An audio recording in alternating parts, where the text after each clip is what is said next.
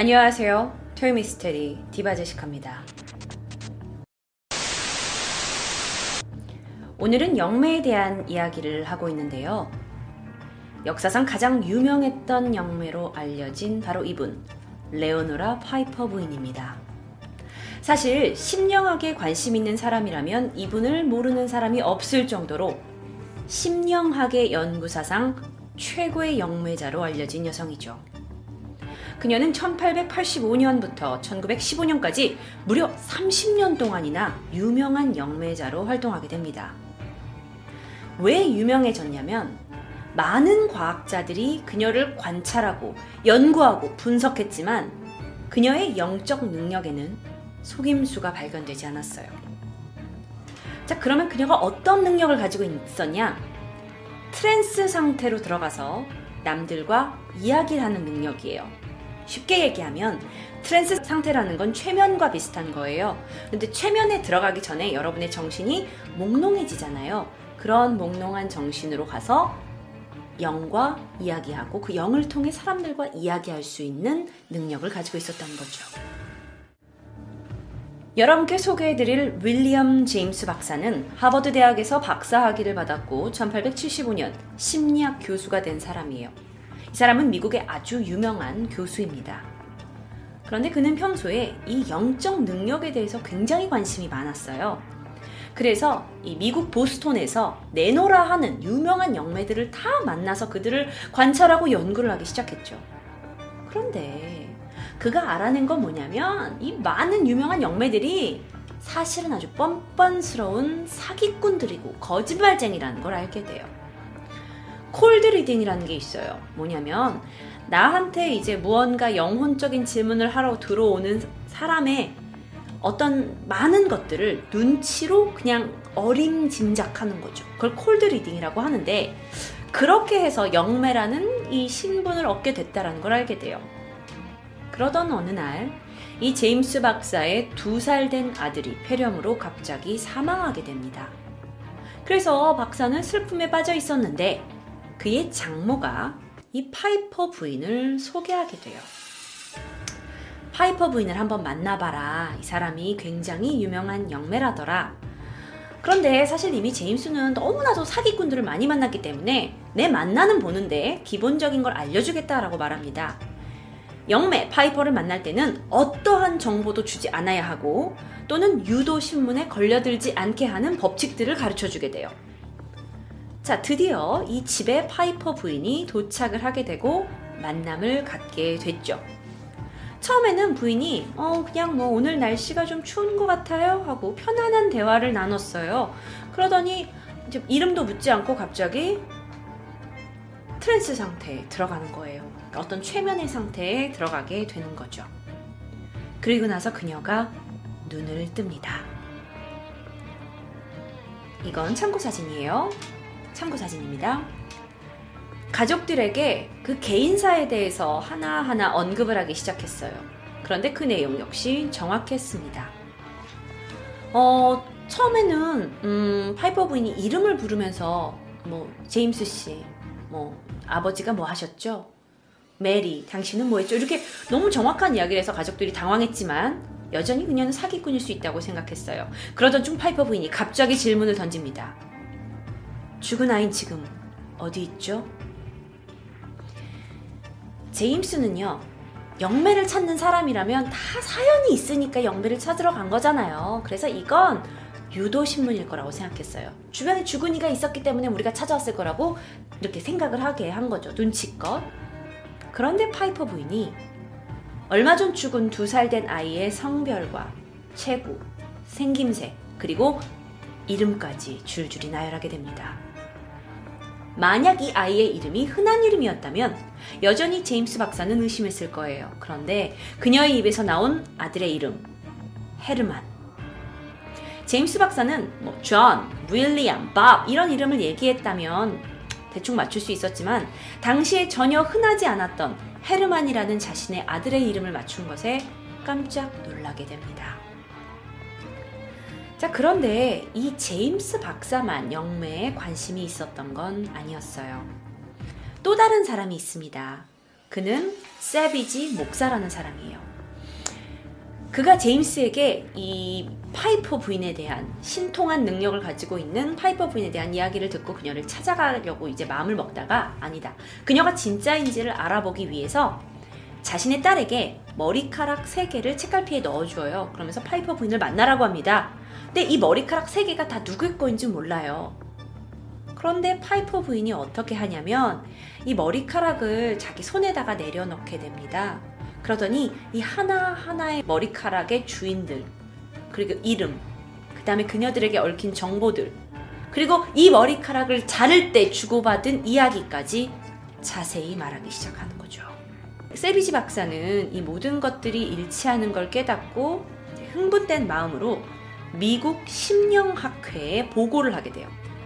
지금 이 파이퍼라는 사람이 있는데 이 사람한테 우리가 과학적인 연구와 어떤 시간, 돈을 투자해야 된다. 분명히 가치가 있다라고 설득한 끝에 미국 심령학회는 파이퍼 부인을 좀 더 과학적으로 접근할 수 있는 다른 사람을 보내게 됩니다.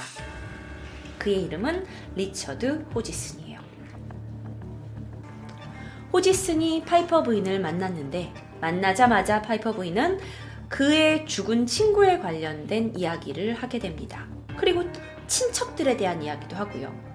하지만 호지슨은 여전히 의심이 굉장히 많았어요. 그래서 혹시나 이 파이퍼 부인이 자기가 진짜 영적 능력이 있다고 사람들한테 믿게 하기 위해서 막 스파이들을 막 고용해가지고 내가 온다고 하니까 나에 대한 정보를 알아낸 게 아니야? 하면서 한 달 동안 수사팀을 꾸려서 그녀의 주변을 싹 다 조사를 합니다. 그리고 나서 잠복 수사 끝에 알아낸 것은 의심할 게 한 개도 없다라는 거였어요. 그래서 미국 심령학회 정식 허가를 받아서 그녀의 연구가 시작되었고 연구가 어느덧 8년 정도가 이제 접어든 무렵에 좀 신비한 일이 벌어지는데 이 호지슨이 옆에 늘 있었어요. 이 파이퍼 부인의 연구 결과를 이 호지슨이 잘 정리를 했었는데 이 사람의 친구, 작가 조지 펠루가 사망하게 됩니다. 근데 그가 죽기 전에 뭐라고 했냐면, 야, 친구야, 내가 만약에 먼저 죽어서 사후 세계를 경험하게 되면 내 반드시 돌아와서 너에게 말해주리라 라고 얘기를 한, 한 적이 있어요. 그땐 장난 반이었겠죠. 그런데 어느 날 파이퍼 부인이 트랜스 상태, 그러니까 최면 상태에 들어갔다가 자기 자신을 펠루라고 주장하게 되고 호지슨을 부르게 됩니다. 그리고 나서 이렇게 말하게 돼요. 친구, 사후 세계에 있잖아. 처음엔 아무것도 분간이 안 되더라고. 죽었는데도 여전히 존재하고 있다는 사실이 무척 놀랐어. 이건 사람의 머리로는 도저히 설명할 수 없는 일이야. 사실 그 이야기는 이 호지슨과 펠루 친구 둘만의 대화였기 때문에 그걸 파이퍼 부인이 알 리는 없었을 텐데요. 자, 그는 계속 의심했어요. 그래서 혹시나 펠루의 영혼이, 자기 친구 펠루의 영혼이 여기 계속 들어와 있다면 펠루가 살아생전에 알고 있던 지인들을 알아볼 수 있을 거라 생각했습니다. 그래서 방 안에다가 130명의 방문객들을 들여보내요. 그런데 그 중에 오직 20명만이 펠루가 아는 사람이에요. 무슨 얘기인지 아시죠? 130명이 방에 왔다 갔다 왔다 갔다 왔다 갔다. 그런데 그중 20명만이 펠루의 지인이었는데 파이퍼 부인은 그러니까 펠루의 영혼이 들어와 있는 파이퍼 부인이 그 20명 중에 19명을 다 알아봅니다. 자, 19명을 정확하게 누구인지 짚어냈고 나와 과거에 그러니까 펠로라는 친구와 과거에 어떤 관계였는지까지 자세히 얘기를 하고 그동안 잘 지냈는가, 자네 부인은 어떤가 다 얘기를 했어요. 너무 신기했죠. 그런데 왜 한 명은 못 알아봤을까요? 왜냐면 그 사람은 18살의 소녀였어요. 펠로와 만났을 때는 8년 전 10살이었던 거죠. 그래서 그녀는 이미 8년 동안 성장을 너무 많이 해서 얼굴이 변해 있는 상황이에요. 성인이 됐으니까요. 그래서 처음에 알아보지 못합니다. 하지만 시간이 지난 후, 이 파이퍼 부인이 아이에게 얘기하죠. 너 아직도 바이올린 그렇게 잘 못 치니? 아이는 깜짝 놀랐어요. 왜냐면 작가 펠루와 10살 때 만났을 때 바이올린 연주가 서툴다고 이야기를 한 내용이 기억났기 때문입니다. 1898년 어, 그 호치스는 공식적인 보고서를 내게 돼요. 어, 많은 그 심령적인 거, 그리고 영매에 관련된 이야기들이었는데 여기에서 파이퍼 부인은 자기가 100% 확신하는데 영혼과 접촉을 해서 정보를 받고 있다라고 확신하는 결론을 내게 됩니다. 어떤 이들은 이렇게 생각할 수 있어요. 혹시 텔레파시 아니에요? 막 이렇게 찌릿찌릿 막 이렇게 정신적으로 막 이렇게 코드가 맞아가지고 통하는 거 아닌가요? 그런데 생각해보면 아까 같은 경우 130명 중에 20명이 한결같이 텔레파시의 어떤 어떤 매개로서 그 재능을 가지고 있다라고 설명할 수는 없잖아요. 그렇기 때문에 호지슨은 파이퍼 부인이 트랜스 상태에 들어가는 것 또한 진짜고 그녀가 영혼과 접촉할 수 있는 것도 진짜라고 주장하게 됐고 이후에 파이퍼 부인은 세계 3대 영매로 불리게 되죠. 영매가 주인공으로 나와서 유명한 공포 영화 시리즈가 있습니다. 바로 인시디어스인데요. 그 여러분 인시디어스 보셨나요? 저는 워낙 공포 영화를 좋아하기 때문에 1편 정말 인상적이었는데 1편에서 한 평범한 집의 아들이 이제 꼬마 아들이 정신을 잃고 오랫동안 알아눕게 됩니다. 그런데 이때 영매였던 할머니 앨리스라는 분이 오게 돼요. 그리고 도움을 받아서 애가 정신을 잃고 있는데 얘가 이제 귀신의 세계에 빠져 있었던 거예요. 그래서 그 세계에서 영매 할머니의 도움을 받아서 빠져나오게 되는 내용인데 마지막에 반전으로 아이를 데리러 갔던 아빠가 다시 악령이 들게 되면서 끝나게 되고 앨리스가 죽게 됩니다. 근데 이제 인시디어스가 2편, 3편 계속 나오면서 이 아빠가 악령이 든 상태예요. 쭉 내용이 이어지는데 아빠가 악령이 든 상태니까 집에 계속 이상한 일들이 벌어지는 거죠. 그런데 이 와중에 1편에서 죽었던 앨리스가 아버지 있지 악령이 붙은 아버지의 악령을 물리치게 되는 거죠. 그러니까 죽어서도 그렇게 하고 있는 거예요. 근데 여기서 나온 4편은 1편보다 그리고 2편보다 좀 더 앞선 스토리로 그 앨리스가 영매로서 다른 이야기들을 어떻게 하는지 펼쳐졌고 이 3편에서 되게 인상적이었던 게 뭐냐면 저는 이렇게 VR 같은 걸로 예전에 본 적이 있는데 그곳에서 이제 할머니의 연기가 있어요. 앨리스 할머니. 인시디어스에서 굉장히 압도적인 캐릭터입니다. 근데 그 앨리, 앨리스 할머니가 되게 편안한 듯 연기를 하다가 공포로 돌변하는 그 표정이 압권입니다. 그런데 어, 인시디어스 4편이 공개가 되었습니다. 그 인시디어스가 시작된 곳에서 공포의 비밀을 밝히게 되는데요. 무슨 내용이냐면 이제 앨리스가 어떤 사람이 일반적인 그 사람이 전화를 해요. 우리 집에 악령이 들었다고 도와달라고. 그래서 그 사람 집에 갔더니 어렸을 때 살던 집이에요. 그래서 수십 년 만에 자기 집을 다시 찾아왔는데 이게 분명 이상하잖아요. 여긴 귀신 들린 집이라고 이제 이 나한테 의뢰를 한 곳인데. 그래서 왜 이런 일들이 벌어지는지 그리고 나는 여기에 왜 오게 된 건지 뭔가 이유가 있을 거라고 생각하고 앨리스는 파악을 하려고 합니다.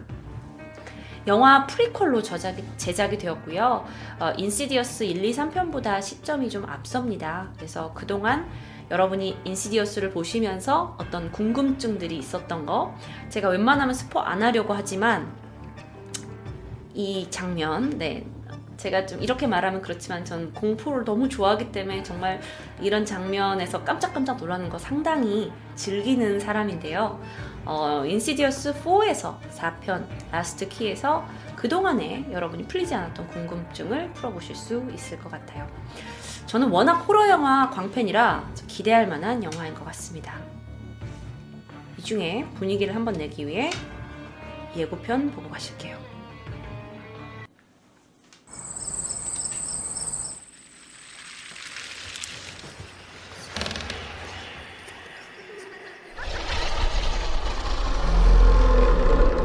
He's in my head.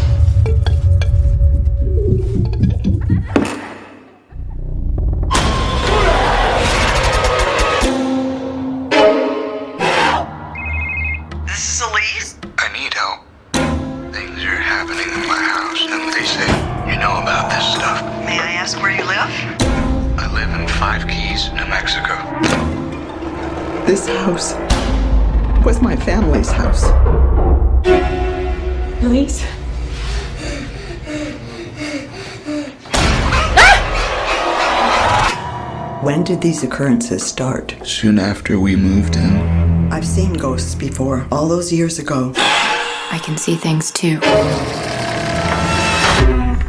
But this one's different.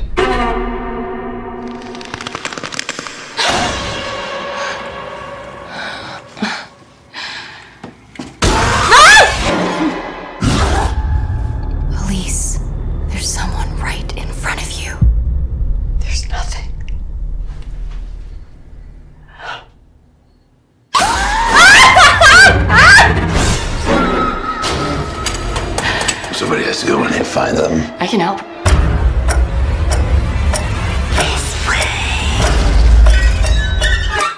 Be careful. Trust me. Please.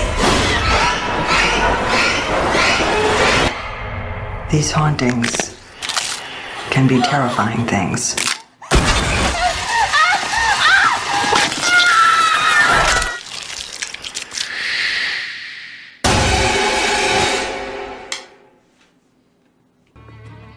일월 31일에 개봉하는 인시디어스 4 많이 사랑해주세요.